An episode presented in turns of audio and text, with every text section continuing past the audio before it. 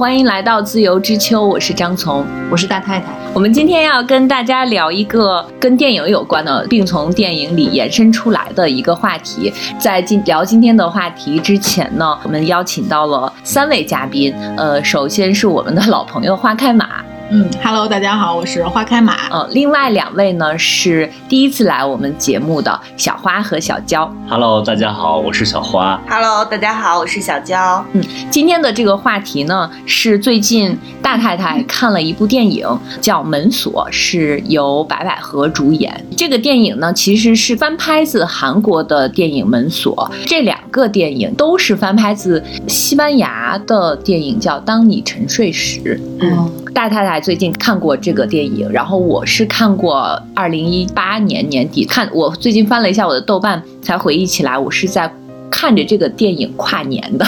嗯，所以我们今天来聊一下这个电影。但其实我们是想从这个电影聊一下关于都市独居女性的一些问题。嗯，大太太先介绍一下这个电影的剧情吧。这个电影其实它的中国版的那个改编，嗯，其实有一点贩卖所谓的贩卖焦虑嘛，就是独居女生的安全问题。然后它这个电影其实就是女主在家里居住的时候，发现了就是有一些蛛丝马迹，就比如说她的门锁，她会发现那个门锁的那个指纹，因为她自己住，她还是比较注意安全，可能她会擦那个指纹。但是为什么她发现她的门锁上有不明的指纹？其次，她门口有烟头，还有就是生活中。中有一些可能，比如说它的厕纸是被别人用过的，是湿掉的，然后还有可能它的牙刷摆放的方式什么也有点不一样，就是很细节的，你没有就是马上没有没有办法证据一定是被别人入侵，但是就让你有点恐怖的这些细节，然后呢来引入它的这个空间可能被别人侵占的这个悬疑点，然后后面呢就是作为一个独居女性，她会面临的一些社会性的问题，就比如说她会可能被她的上司。有一点性性骚扰，然后呢，另外就是她租房，然后中介非常就是不靠谱，然后耍流氓，要让他迅速的搬走。然后当他当他被他拒绝了以后，中介试图破门而入，然后就是强迫他搬走。然后还有一个就是他们楼下的那个保安，然后那个保安感觉就是好像行为不良，一开始给人的感觉是这样，就是打架斗殴，然后感觉是比较阴郁的，然后上来就是。他发现被入侵了以后，因为半夜的时候突然有人开他门锁，然后打开门看到没有人，就让保安查那个监控，然后保安说这监控其实是一个摆设，根本就没有就是实际投投入使用。然后这样的情境下，然后他就一直在带领观众去引导，说到底谁是真正的那个。那个就就是变态，就入侵他的环境里的，因为确实我们观众看的时候，是确实每天晚上就他床底下会有一个人，这个人会就是拿一种迷药把他迷晕了以后，然后在他家洗洗澡，然后用了他的纸巾，然后呢就。抱着他入睡，就这个人可能是个心理变态，但他一直就是没有，就是一个身影，你知道是一个男性，但是呢，到你不知道这个人到底是谁，就是引导观众往后猜想。反正我看这个的时候，就是就是他其实用一种比较那种悬疑恐怖的拍摄手法，他的视听语言，特别是他的声效，就做的还挺恐怖的，而且有很多就是作为独独居女性，就是你会感同身受。像我就是有个习惯，就是这么多年来，就我一定要睡前要检查你可。藏人的空间，比如说床底下，比如说衣柜。所以现在我自己搬家了以后，装修的时候，我的床一定是。封闭的箱体的箱体的床，对。然后还有就是现在用那个电子门锁嘛，就包括他看指纹这一点，我觉得也就是很感同身受。因为之前我在研究电子门锁的时候，我看到三星有一款，它是那种浮动密码，就是说它的每次密码展现的时候是九宫格，但是它的数字是打乱的。这样有一个好处就是这样的话，就没有人拿那个伍德式光去照的时候，也没有办法通过你指纹来分辨你的密码到底是多少。所以我觉得这个是比较有用的。嗯，像我现在电子门。锁是没有这个功能的，所以平时我还是比较注意，就是一定要随时擦一下，我也擦一下。因为之前我还看到过一篇文章，是讲有一个那个女孩讲她被那个男友前男友就是尾随的事情，就听起来有点恐怖的地方就在于那个男友是拿着真的是拿着那个光去照她的门锁，然后比如说你看到你经常使用的数字，而且我又是你前男友，其实很容易破解你的密码。嗯，我家也是密码锁，然后有的时候指纹，因为你的手指很干燥啊什么的，就。打不开的时候，我用密码我都不敢用那个手指这样去摁，我我都是会用我的关节去敲，就我们敲门的那个姿势去敲那个密码，然后敲完之后我还会再擦一下，或者是输入指纹的时候也会输入完了之后门打开，我要再用其他的手指再去擦一下。我不知道，因为我还观察过我那个门锁是不是会留下指纹，但是我看了一下，好像也没有，就是你用肉眼其实看不出来会留下那个指纹，但是总是觉得心里不太放心，就会擦一下。呃，那说回到这个电影呢，嗯，我看的是二零一八年韩国版的，是孔孝真主演的那个电影叫《门锁》。呃，我觉得好像这两个电影，包括西班牙的那个电影，他们有一条主线，就是有一个独居的女性，然后有一个暗恋她或者是就是爱慕她的男性，每天潜入到她家，然后用药把她迷晕，要跟他睡在一起。就这这条线是这三个电影是一样的，可能在细节上会有一些差别。呃，我看过的韩版更像是一个恐怖片，我不知道，就是大太太刚刚说，呃，她的那些她的上司啊，什么楼下的保安啊，或者是那些 对那些呃其他的相关的人，看上去都不太像好人，但是呃，在孔孝真。主演的那个韩版的门锁里边，其实这些人看上去都很正常。保安看上去就是一个人畜无害的年轻的保安，楼下的。然后他的上司呢，就对他有好感，其实很想跟他的关系更进进一步的。然后还曾经到过他家。这个上司是一个正面角色。呃，还有其他的，因为时间过得很久，我有点不太，嗯，不太。印象不太深了，反正这里面出现的人呢，你你分不清谁是好人谁是坏人，嗯。嗯，最后就可能那个真相揭露的那一幕，你才知道原来是谁，嗯，但是呃，他那个上司应该是就这中间是有死人的，他的上司其实有一次是到了他家，我觉得韩韩国电影就是已经套路了，他们就会那个铺垫的特别悬疑，然后紧张紧张紧张到了那个。最顶点的时候，哦，突然发现啊，原来这个人也没啥，就是这种感觉。然后在这个里边就呈现了几种不同的门锁的形式。女主角演的那个，她是输入密码的嘛，然后密码锁呢是有一个盖子，嗯，盖住这个的，嗯。然后她每天关门的时候呢，她要把那个盖子要放下来。她发现有问题的时候，就是因为她那个有一天回来，她那盖子没有关上，是在上面的。它是那种上下滑的那个盖子，所以他才发现。还有一次是他在他家地上，应该是床底下还是那个柜子底下，发现了一个那个刷卡的那个锁，那个那个卡门卡。对，他觉得很奇怪，就是为什么会有这个东西。后来也是，呃，就发现他家跟他的那一层的楼上的也是一个独居的女性，就突然他那个卡把他楼上的那个。那个人的家的门刷开了，就是这个还引出了另外的一个，就是女生被侵害的这样一个故事，就另外一条线。我当时其实看完，我觉得好像国内这一版更主打女性独居女性的这个，嗯，对，它更精准的找了一小撮的这个人群去去去做，好像是是吧？它虽然它是悬疑里面一大类，然后他又找了其中悬疑，我专门找女性这个话题。我觉得这个话题其实是容易引起共鸣，然后容易那个，这算是它的一个点嘛。嗯嗯，因为其实特别在大城市、一线城市，其实独居女性很多嘛。因为他在电影的最后其实做了一个就是数据统计，就是说现在中国有将近一个亿九千多万的独居人士，然后其中有一部分就是一半都是独生女性嘛。所以它其实就算是一个精准投放，它就是贩卖的是这一部分的焦虑问题。然后说到。就是独居的电影有一个亿的票房了吗？电影没有看到他俩水花呀。微博一直在刷这个，看过他的那个前面，前面看了那个预告，然后就是刚才大太说的，我真的是从那之后，我回家之后开始检查各个地方能藏人的地方，因为我有一天早上走的时候，把我我的那个衣柜打开了，但是我忘了，我回家之后发现衣柜门开着，我就特别害怕。然后我就从我的，因为我的厨房是刚进门的那个地方，我就拿了一把刀握在手里，然后走过去，把我的所有的感觉，因为我那个是一个就是比较空，就是它是一个那个嗯开间，对，是个开间，就比较容易看到能藏人的地方，我就过去把我的床慢慢的掀起来，然后就其实心里特别害怕当时。嗯，我们今天的几位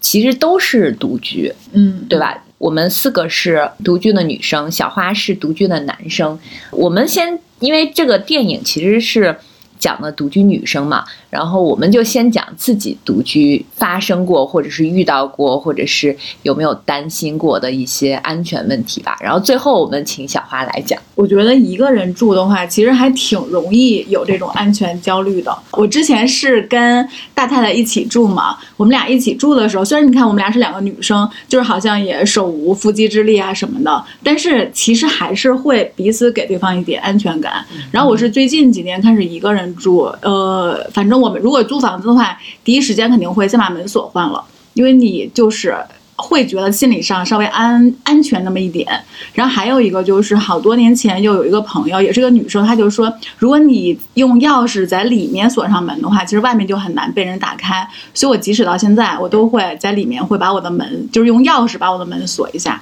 然后前一阵儿的话，是我们楼下他当时贴了一个告示，就是说我们这栋楼是有入室抢劫的。然后呢，我当时我就走，邻居都没有人。然后我有一天晚上就睡觉的时候。我真的有一种很奇怪的感觉，就我突然醒了一下，就感觉有人在撬我的门，但是我我我就因为因为我没有完全醒，所以我后来又睡过去了。等我第二天早上醒来的时候，我就打开门，就发现我那个就被我插到门锁里面的钥匙，它真的出来了一些，就马上就要掉到地上了。我就回忆了一下，就是我头一天睡觉的时候，我锁门。我觉得我如果不出意外的话，我一定是会就是好好锁好的，因为每天晚上其实睡觉之前我都会检查一下我的门的。所以我那天真的怀疑有人其实就是捅了我那个钥匙眼儿，反正不知道因为什么原因吧，反正没有打开我的门。我现在我后来想想挺后怕的，所以我后来第二天就赶紧下单买了一个那个那个可视化的是那个可视化推荐给你的门铃，对对，花开马。就是发生这个事件的时候呢，是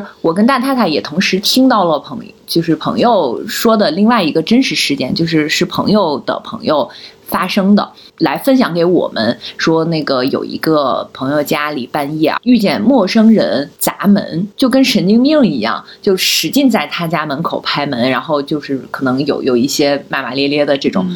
因为他们也不认识这个人是谁。第一次的时候报警了，而且是半夜啊，报警之后呢。警察说：“那可能是就是他敲错门了，也许这个人想要找谁发泄，但是选选错了。但是过了一段时间之后，这个人又来了，还是同一个人。派出所就迅速的把这个他的监控调走去当做证据，然后去查这个人。其实现在的那个公安局的这些系统是非常发达的，他马上就能锁锁定这个人，人，就根据他的脸，因为这个人也没有戴帽子，也没有戴口罩，什么都没有戴。”马上就锁定了这个人籍贯是哪里，现在住在哪里，然后一些基础的信息。就是这个朋友的这个楼里边呢，同时还发生了入室盗窃，应该是他们家的那个门禁也录到了这个人，但是因为他是有准备的，那个那个强盗是有准备的，他戴着帽子、口罩啊什么的，这就比较难。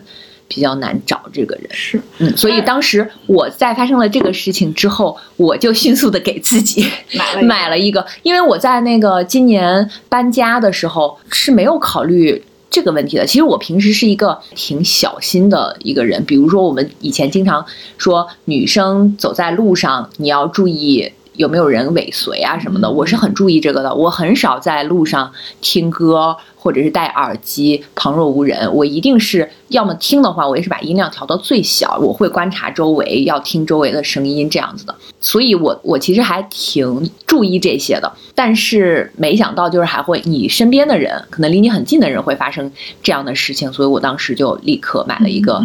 可以拍照的门铃。嗯，我觉得独居女性就是买一个，就是类似于像电子猫眼这种，其实还挺还挺有用的。说我觉得还有一个困扰就是你独居的时候，比如说你家里有什么东西坏了呀，可能会有一些师傅上门来维修的时候。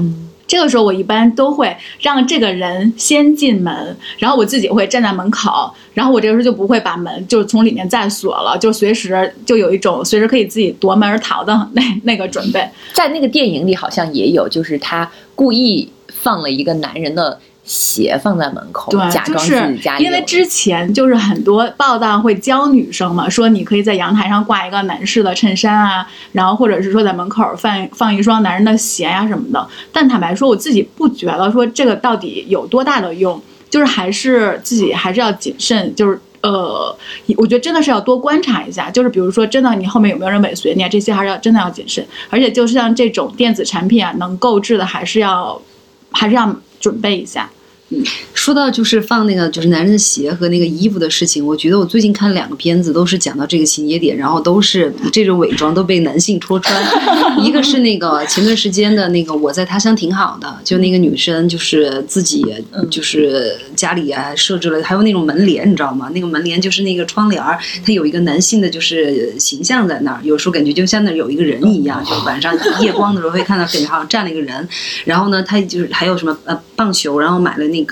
放了一双男鞋，还有男性的衣服。但后来那个中介过来跟他讲的时候，就说就是说最近不太安全的时候要注意一下，因为他们家确实好像被入室了。然后后来就是他说。你他说你现在小姑娘放这些都没用，一看人家就。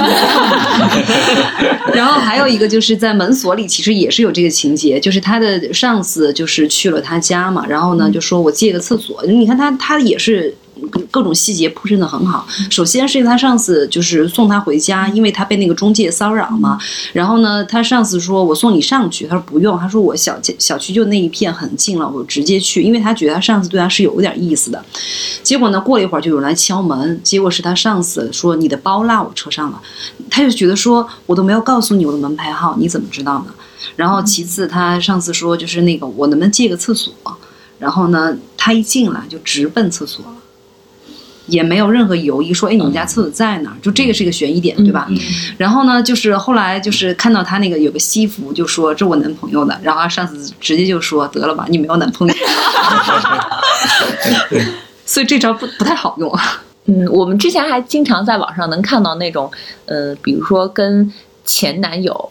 之间有一些什么矛盾，分手了之后，但是这个前男友还来骚扰她、跟踪她，就会。通过一些技术手段获取你的新的密码，然后就破门而入了。这个好像也是也是经常会我们会听到的或者是遇到的，这是一个危险点。嗯，我一直现在想想还有点后怕呢。我之前住的地方呢是一个外头一个防盗门，防盗门那个锁还不是很好用，就是有的钥匙能锁上，有的钥匙不不太好锁上。但是进来之后呢是有两户。就这两户共用一个防盗门，嗯，然后另外一户呢，他们平时没有人在这边住，他们可能装修的很好，就就有有一个那种咱们正常的那种门。我住的那个房子是一个从来没有装修过、很很老的那种一个木门，那个木门上面还有一个那种玻璃的窗户的那种。房东当时就说，我要是换门呢，我就一气儿装修的时候换了，你要让我单换个门，我是不会换的。我就在那样的一个 房子里还住了一年，然后当时就是感觉那个那个锁它不是就就会拉开。这个门就打开了，就是那种很简陋的锁，而且那个锁在这个门上，因为它原理就是这边有一个槽，就那个门框上有一个槽，然后门上是那个锁，然后它卡进去嘛。对，那个锁在门上的锁都已经晃到，嗯，因为不太好开，还让修锁的来修过几次，修锁的说这个加固都加固不了了，因为那个门本身那个木头的门，那个木头就已经很松了。我当时就。觉得反正隔壁也没有人，然后我有这个钥匙，我有的时候甚至是不关外头那个门，或者外头那个门从里面插上，但是插上之后，你很容易那个手就伸进来就可以打开了。我当时就 还挺心大的，就在这种房子里还住过，后来就住的都是那种外头有一一个那种铁栅栏的那种防盗门，里面有一个那种木头的门。哎，我说一个，就是我在北京租房的经历，就是我也不确定最后是不是真的哈，这个危险是不是真的，但是我觉得有点悬的一个事情。就之前我才来北京的时候，就是有，呃，我们当时是三个女孩住，然后呢，就是跟那个房东后来就发生了一点矛盾。房东是一个男性嘛，但是这个矛盾呢，我觉得就是其实不是事务上的矛盾，我觉得是有点情感上的矛盾，就是因为那个房东很喜欢跟我们聊天，然后后来我们搬家的时候，就是。他觉得我们伤害到伤害到了他的情感，就是就是很莫名其妙。就我们已经提前一个月说我们要搬家了，然后呢，当时是我跟我另外一个朋友，因为我们就先找好了房，我们就先搬出去了。然后另外一个朋友呢还要在那儿住一段时间。反正我提前一个月跟你讲了什么时候交接，我们就一起来就好了。然后呢。就是我朋友在那儿住着住在那儿的朋友呢，就跟我说，他说你要不要跟房东交涉一下？因为我觉得房东就是好像有点阴阳怪气的说话，我觉得很奇怪。因为之前我们都说的特别好，包括我不住了，我什么时候提前一个月跟你讲，都说的很很好。结果呢，那天好像是晚上比较晚，然后我给他发了个信息，就凌晨三点钟了，他还在给我发信息，就说你一直说我很好，但是为什么你走你都不跟我说一声呢？就是发生这种事情，当时我觉得很莫名其妙。然后呢，我同学当时就说：“你别跟他讲了，就觉得这个人有问题。凌晨三点钟了，你还跟他讲什么？”然后我同学的那个处理手法是比较那个铁血手腕嘛，直接把电话挂了，就说有什么事情我明天交接的时候再说。他说现在三点钟了，我们都是女孩不方便。然后第二天去呢，我就感觉肯定那个房东就是阴云密布的嘛，就是那种感觉就是憋了一股子气，然后就各种给我们找茬，然后说这个说那个，就比如说。他因为当时我们请了保洁，把房子都已经就是打扫干净了。然后他当时说了一句话，我现在都记得。他说：“我当时给你们的时候，就是那个就是是打扫的干干净净的。”我说：“对呀，所以我们也打扫干净了再还给你嘛。”他说：“但是是你们打扫的吗？就是就是你就没话找话说的那种感觉。”后来。我当时，当时我我我同学呢就故意啊，就是就是在因为有邻居在的地方，就说就跟他说说你不要凌晨三点钟给我们打电话了，说今天交接，你看押金你退我有没有什么就没有清楚的地方，如果有的话，你现在说。今天我们走了，你以后给我们打电话，我们都不会接了。然后有任何纠纷，你不要再找我们了。他当时就说没有，然后呢，就当着一大群人嘛，然后说没有，然后我们就走了。但我当时看他的眼神，我觉得这一定这个事情有后续。就果然，我们刚刚到家，他就开始给我打电话，就说就是什么墙上有点脏啊，又怎么怎么样讲了。然后后来我们就拒绝了，也不接他电话，他就。时不时的一直给你短信轰炸嘛，就是反正这个事儿还是给我造成了一段时间的阴影。然后呢，这个事情都过了很多年了，然后我也换手机了，但是这个人的号我还保留着，因为我为什么保留这个号的原因，是因为你如果把它删掉了，如果有一天发生的事情，其实你是比较比较麻烦的嘛。就是这样，这个号在那儿，我会告诉我的朋友，我跟这个人有什么纠纷，如果出什么事情，可能你找他是一个线索。然后有一天呢。其实这个事情都过至少过了四五年了。有一天，我当时在外面玩，玩到以后就回家。当时是我有个朋友打车送我回家，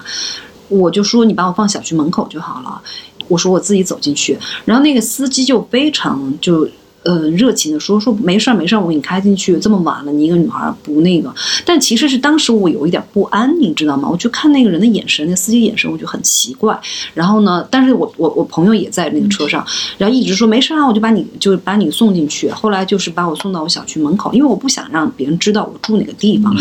这个事情就让我当时想到那个人的眼神，我不知道为什么，我就觉得就是有点不对劲，不对劲呢，这个事儿就在我心里种下了。但是呢，我也没有多想。这个事情发生的第二天，因为我我我在怀疑那个人是不是就我的房东，嗯，那司机是吗？那司机，但已经过了几年了，嗯，但有的时候你别说第六感是很准的一件事情。人有一天，我那个时候没换号，然后但是换了手机了，就有个号码给我打了个电话，然后就知道我的姓，然后就说，哎，我找你什么什么事儿？我说你是谁呀？但一听那个声音，我当时一下子就就反应过来，应该是我房东。他说，哦，我打错了，不是，比如说我是。就是大太太，不是大这个大太太，是另外一个，然后就把电话挂了。但是我当时这个手机上没有存他的号，我就觉得很存疑，因为这两个事情是前后发生的，就隔了一两天，我赶紧找出了旧手机，把这个号输进去，果然是我的房东。也就是说，那个司机其实就是你的。我怀疑，因为这个事情就是两个事情离得太近了，我们至少有四五年没有联系过。就是我已经换，就是什么都换了，我搬了很很多次家了，但是就是让我。觉得当时非常强烈的不安的第六感，以及就是接接到这通电话，然后一查果然是他，所以我马上就给我周围的人把这个事情说了。我就当时跟我妈说说，如果发生什么意外，你要记住这个号，就一定要提供给你们警察，因为那个人当时就知道我住哪儿了嘛。嗯，哦，对，就这个是我在北京就发生的，我觉得就离危险最近的一次。就是你说他是不是真的危险呢？但是我觉得就是很悬这个事情。小娇有没有发生过这种？其实我自己独居的时间比较短，一之前都是跟朋友一起住，后来因为呃一些原因，我还跟男朋友住过一一段时间，所以后来自己把自己住的这段时间，我会发现我有一个习惯，就是如果我进电梯是我自己的话，不管是什么时候，只要我进去有人跟我一起进来的时候，我永远不会先摁电梯的那个楼层，我永远等他们先摁，然后等他们摁完之后。我再去摁，就我可能摁的不是我真实的楼层。嗯如果他们都是在我的，就是比如我现在住的是十八楼，嗯然后我会等他们都摁完，我发现他们摁的都是我下面的楼层的时候，我就会摁一个假的。尤其是当电梯里有男生的时候，嗯我就会摁个假的等，然后等他们都走了，我再摁一个真的，然后我再 进自己，就是其实这个会有挺有用的，就是，而且当时我之，因为我现在租的那个房子是自如的，然后他自如维修的师傅每次来的时候，就那个师傅可能自己会有一些那啥，他发现你只有一个女孩的时候，他会进来之后直接就把门给你开开，就他压根儿就不会关你的门，嗯嗯就是他会，就是可能会觉得你会有一些担心，嗯然后他把门开着。我记得我之前看过一个，呃，就是好像就是说求救嘛，嗯说一旦你要是。发现有这种问题，你跑出去之后，你要大喊，让你的邻居来帮你。然后你喊不要喊什么救命啊这些，救火着对，你要喊着火了，然后他们就就是当大家觉得自身受到威胁的时候，他们也才会跑出来帮你。然后其实其他的还好，就是我自己住的时候，我也会去管那个门，我也查过那个就是电子门眼那个东西。好像现在那个电子门眼还有一个功能，就是说你可以用你的小爱同学跟他对话，然后你对话的时候可以改变你的声音，就不是一个女孩儿，然后改变一个男性的声音，哦，然后那个也是，对，就是那个我觉得还比较好。呃，不过我之前遇到过一件事儿，因为是我刚来北京的时候住住过一个房子，那个房子是合租的。我之前订过一个外卖，然后那个外卖的人，我当时住的我忘了是多少楼，反正挺高的。他走到楼下的时候，他的那个时间已经到了，他就没给我打电话，直接把那个东西放到了电梯口，然后他都已经走出去，就离开我那个地方，又给我打电话说啊，你们电梯人太多了，我不上去了，你自己下来拿吧，我就给你放到电梯口了。就说放在一楼的电梯口，然后我就很生气，然后我就把他那个单给退了。后来那个人就不停的给我打电话，就骚扰我，然后就就是那种骂骂咧咧的，然后说什么你退了这一单，然后我怎么怎么样。然后我当时自己一个人，我就特别害怕，因为那个上面其实是有楼层编号和那个具体的那个，然后我就特别紧张，他一直给我打电话。从那天开始，就有人不停的给我打打骚扰电话，就是打了，然后你一接他就给你挂了，然后要不然就是打了你还没接他就给你挂了，就不停的有。然后过了很长一段时间，那那个时候的外卖机制好像还不太就是管监管的，嗯就是那个平台的监管好像还不太好没。有那个虚拟对，没有那个，然后而且也没有，就你跟那个平台投诉，平台处理也不是很严格，就是它中间他给我打了好多次，然后那个人也没有说，还是给我打电话骚扰，我就就是说啊怎么样，然后后来我就很快搬了家，就是就我当时是那种就是很很害怕，然后我直接就搬家了，我觉得。就是住在那儿很危险，反正这种事情就挺多的。自己住之后就会更紧张一些。其实我自己住，我有的时候就是很晚上很难入睡，就是会很紧张，觉得有声音的时候你会突然之间惊醒，就是你觉得是不是有人？就是那个门锁的那个预告我看了，因为当时看完预告的时候其实很紧张，就是我就看了一点，就是一点点，然后但是我觉得那种氛围其实给我造成了一些焦虑，然后回家之后也就是会去检查各种东西。小花，你作为一个独居男性，你有遇到过这种困扰吗？嗯，其实说实话，我这个意识就一直比较薄弱。但是我在这个过程中，其实我有我有想啊，就是呃，其实女性的话，更多的是，其实你们会考虑到一些，呃，就是个人，比如说就是安全性。安全，嗯就我个人的安全，嗯包括一些精神方面的一些安全。嗯然后，其实你们考虑财产的安全可能比较少，但但是可能我觉得可能男男性的话，可能会就是我们会更关注的，因为自对自己的就是这些安全性，其实可能没有那么多的考虑，更多的是在财产上。但是 太有钱虽然说没，虽然说没有那么多钱，虽然没有那么多钱，但是也也是就是说，可能我买个锁啊什么，都是为了防盗会比较多，但不是为了防人。小花把他家的矿装到了他家，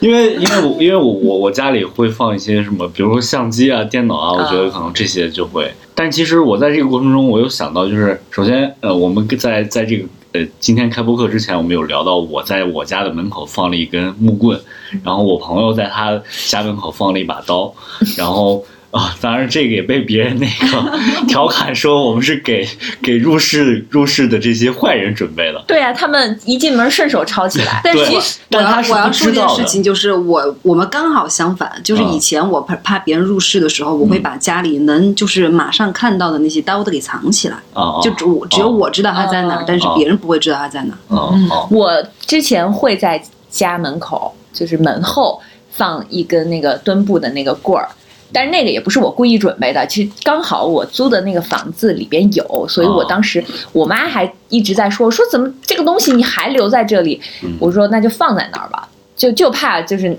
万一呢，对你可能一顺手就可以，你知道在那个地方，对因为入室的人他对你家不熟悉的话，他可能不知道他不能第一时间。然后我在我家的门口进门不是有一个鞋架吗？还放了一个高尔夫球杆，因为我那个球杆就只用了一次，之后我觉得这个东西用来防身还挺好的。但其实对于女性来说，这些东西你真的遇到一个男性入室的话，嗯这些其实根本用不上。而且你的你肯定会慌，嗯而你当时你就这些意识，是你你就是把把东西给到你，我感觉可能对于女性来说，你可能都无力拿起来。我觉得逃跑可能是更好一些。对，跟人搏 斗。嗯所以像我们可能会放一个，呃，就刚才呃，就是张女士说，我们呃就是因为我知道他在哪儿，然后如果说真的会有一些这样的一些情况，可能我我更多的是想的就是，如果呃门外有一些人进来跟我产生一些争执的时候，或者说因为这些一些情况，我我感觉更不会是说。呃，如果我正在入睡的时候，或者我正在干什么的时候，别人进来，其实他趁其不备，我基本上也搞不定，就是我就准备准备不准备什么都没什么用，他是有准备的，所以更多的我是觉得我放在门口是说，如果你在门口跟我有一些争执，然后我可以弄顺手抄起来对，然后但是其实我有想到就是，呃，我不算没有这个经历，但是我我哥哥是有这种，因为我因为我哥哥之前他是呃做生意，然后他做生意呢，他的那个呃他那个办公室在一个呃城外边。是一个单独的一个房子，周边没有，周边是大公路啊什么的，就没有什么其他的人。所以我去他那儿的时候，发现就他在他的床底下是放一把刀的，啊，是放一把就是是真的是砍刀的那种东西。然后也同时之前，呃，他们他们其实他们小的时候也也也也在其他的一些工作或者一些生生活中，他他也会经常去用这样的一些东西。对，就是他他他们都会准备这样的。就是对于男性来说，他他可能就是更多他防备的是一个，好像是在防暴力。嗯。你感觉到没有？就我我的感觉是在防暴力，就我在我我不会，我可能会哦，有一刚才我也有点说我说 啊，就是说说怕我丢东西啊什么的，这个其实是呃买锁啊什么的会稍微稍微上点心，但是更多的是我们是在防暴力，其实没有考虑那么多。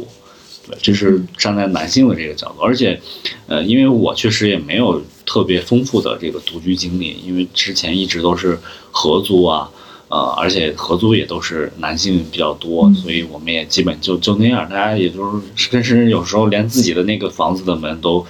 都不锁啊什么的都无所谓。其实男性他自身的安全感要比女性多很多。嗯，对，所以我其实我刚才听你们说，我更多的是在思考，就是说你们都好难啊，就真的是。就是女女生真的是好难，啊 就是是啊，你才知道。对我以我以前我以前尊重女性，我说你们在其他的方面我可能知道，但是今天听到这些细节的时候，包括张女士刚才说，我都我我在路上都不敢听歌，我觉得真的是真的是也没有压力好不敢听，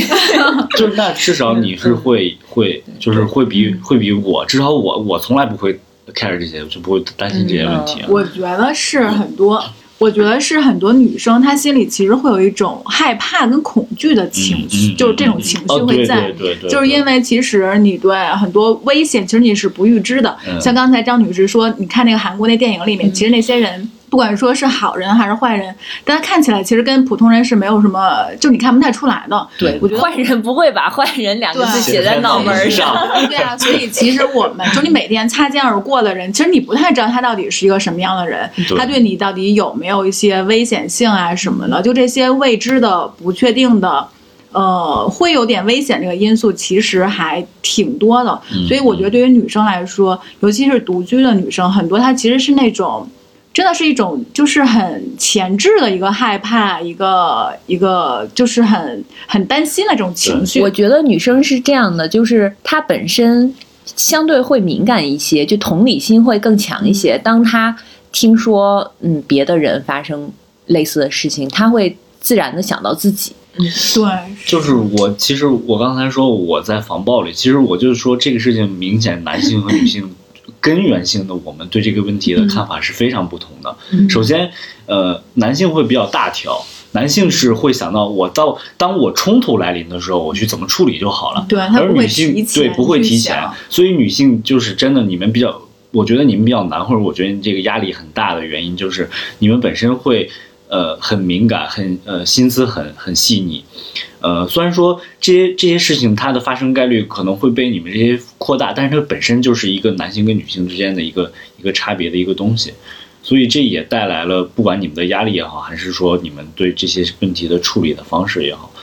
对，因为我觉得像这种事儿一旦发生的话，其实就是很致命的嗯那种伤害。嗯嗯嗯所以有的时候你就真的会很小心。像前几天我就接到一个电话，就一个类似于像快递啊什么电话，但我其实当时什么都没有买，嗯所以我当时还挺害怕的。我当时那个门锁正好也没电了，我就赶紧又换上换上电池，然后就很担心是不是有人谁知道了我的电话，然后或者怎么样。其实你可能确实什么事儿都没有，但是万一发生点什么事儿的话，我觉得就是个人会很难承受的这种。所以女生会在这方面就会很谨慎，然后你就会有不好的联想。我我们是挺难的，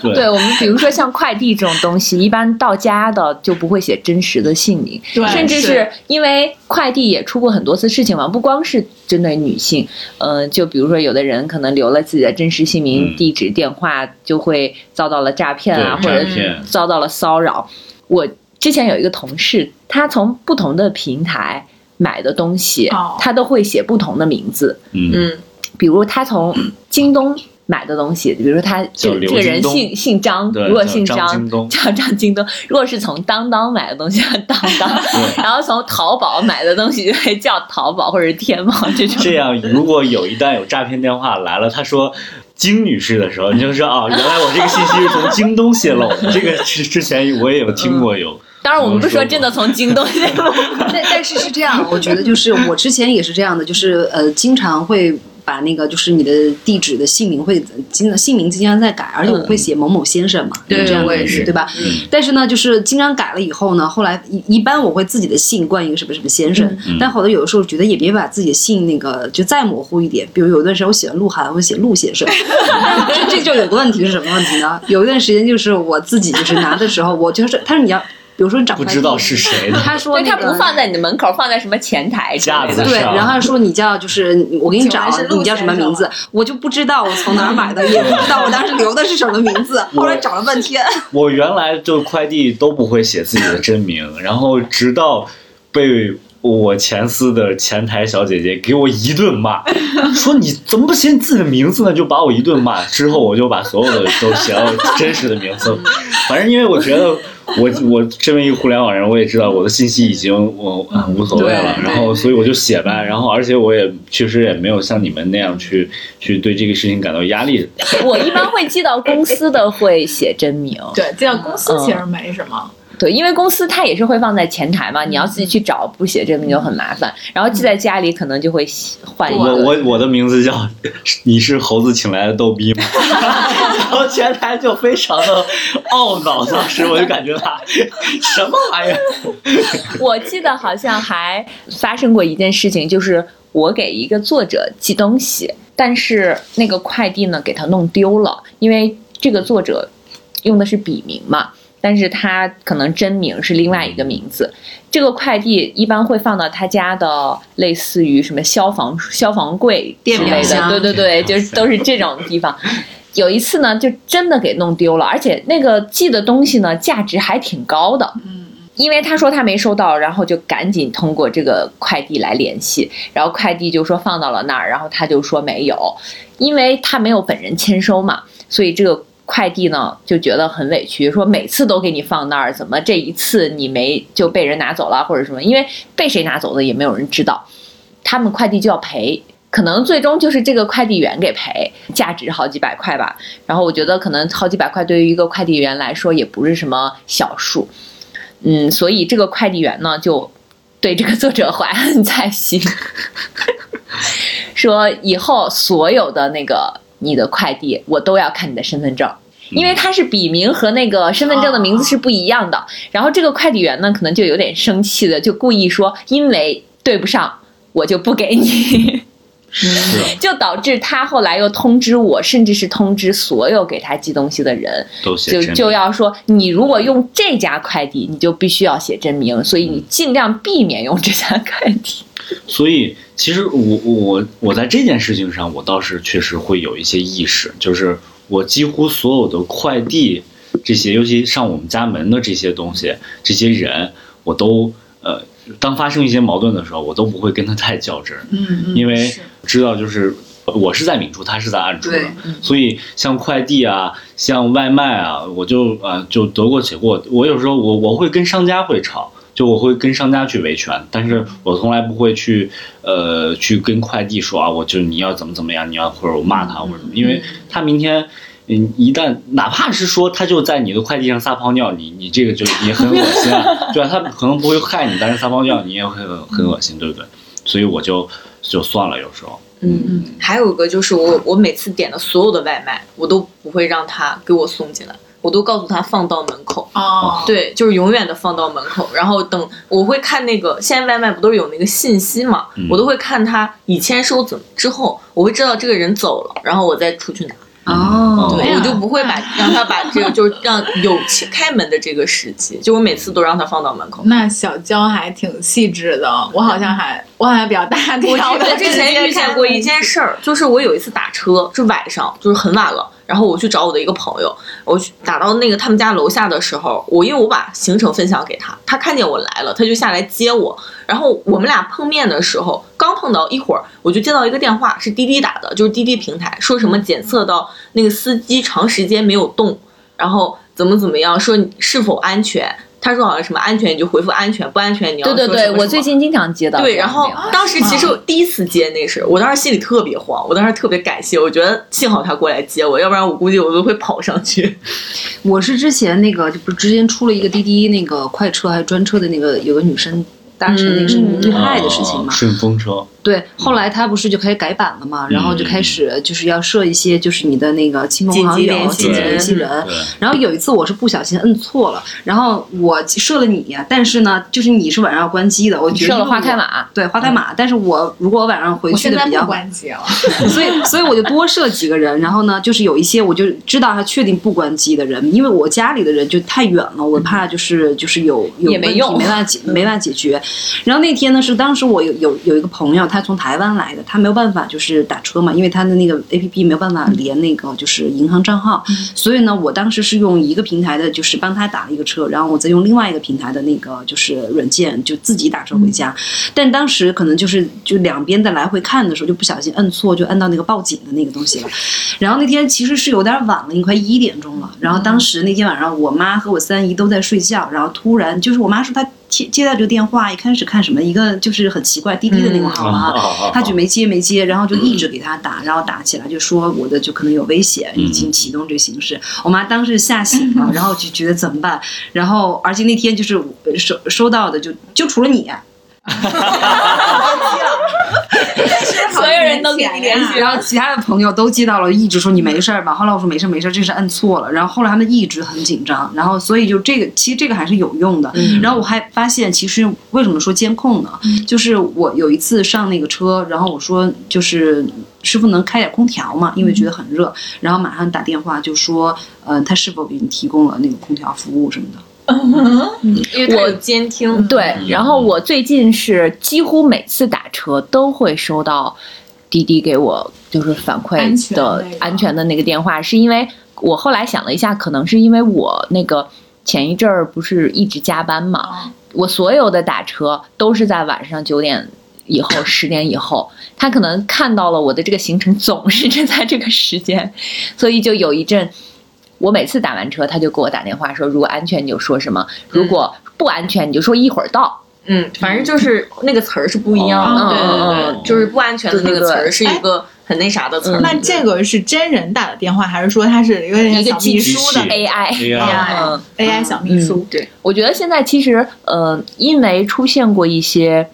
惨痛教训，所以有这些也在一直都在改进。我们自己其实刚才也分享了一些过去的比较不安全的经历，然后也有一些应对措施，然后还有一个是安全的东西是那个顶门器。嗯，嗯对，那个其实他呃，我说两个，就是你知道嗯魔咒，你知道吗？那个我就是看了那个，我也是，他看那个，他们现在还出了一个东西，他就基本上这个东西是那个为独居女孩儿就是准备的。那个顶门器就是说你出去，就是比如说在酒店的时候比较有用的，就是酒店它可以从里头把那门顶住，就是外面人进不来进不来。然后还有一个事情就是，他现在出了一个那种可以查针孔摄像头的东西。哦，这个还这个很好很有用，因为它有些比如说在那个可能是在很不起眼的地方，但它有信号源嘛，你拿这个东西就可以查。嗯，顶门器是你从里边往外关的门是可以的，但是我们现在好很多门是从外面往里关的，这个就不太好用。对，嗯，但是其实大家还是要提高警惕吧。我们女生已经挺难的。好难呀。嗯嗯，那我们今天就到这里，感谢今天的嘉宾好多，每个嘉宾都分享了自己的。呃，如果要是有在听我们节目的，不管是独居还是不独居的女生，如果你们发生过一些什么类似的，也可以来跟我们交流，或者你有什么好的防范措施，也可以来跟我们分享。嗯，那今天就到这里，谢谢三位嘉宾，拜拜拜拜。自